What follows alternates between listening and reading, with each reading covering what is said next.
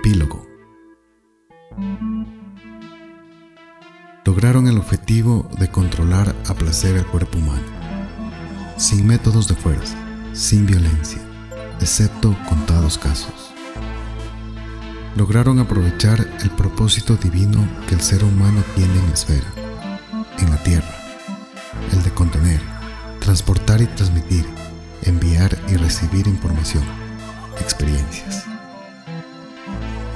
fuimos manipuladas una y mil veces más para sus intereses, pasando de ser transistores cósmicos universales a ser transistores corporativos, multinacionales, a su servicio, a sus caprichos.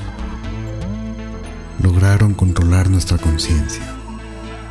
Crearon una nueva realidad para que en esa nueva capa operen nuestros cuerpos transistores humanos, manipulados por su chip implantando en nuestra mente todas las ideas que querían, viviendo desde nuestros cuerpos todas las experiencias que anhelaban vivir, acumulando satisfacción, placer, hedonismos.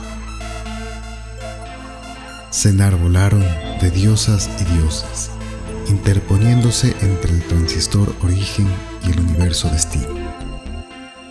La información, las experiencias, solo debían alimentar a la memoria universal, a la gran conciencia colectiva, al gran espíritu universal. Supieron cómo poner la balanza a su favor.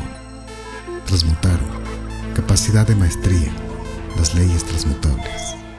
Supieron hacerlo.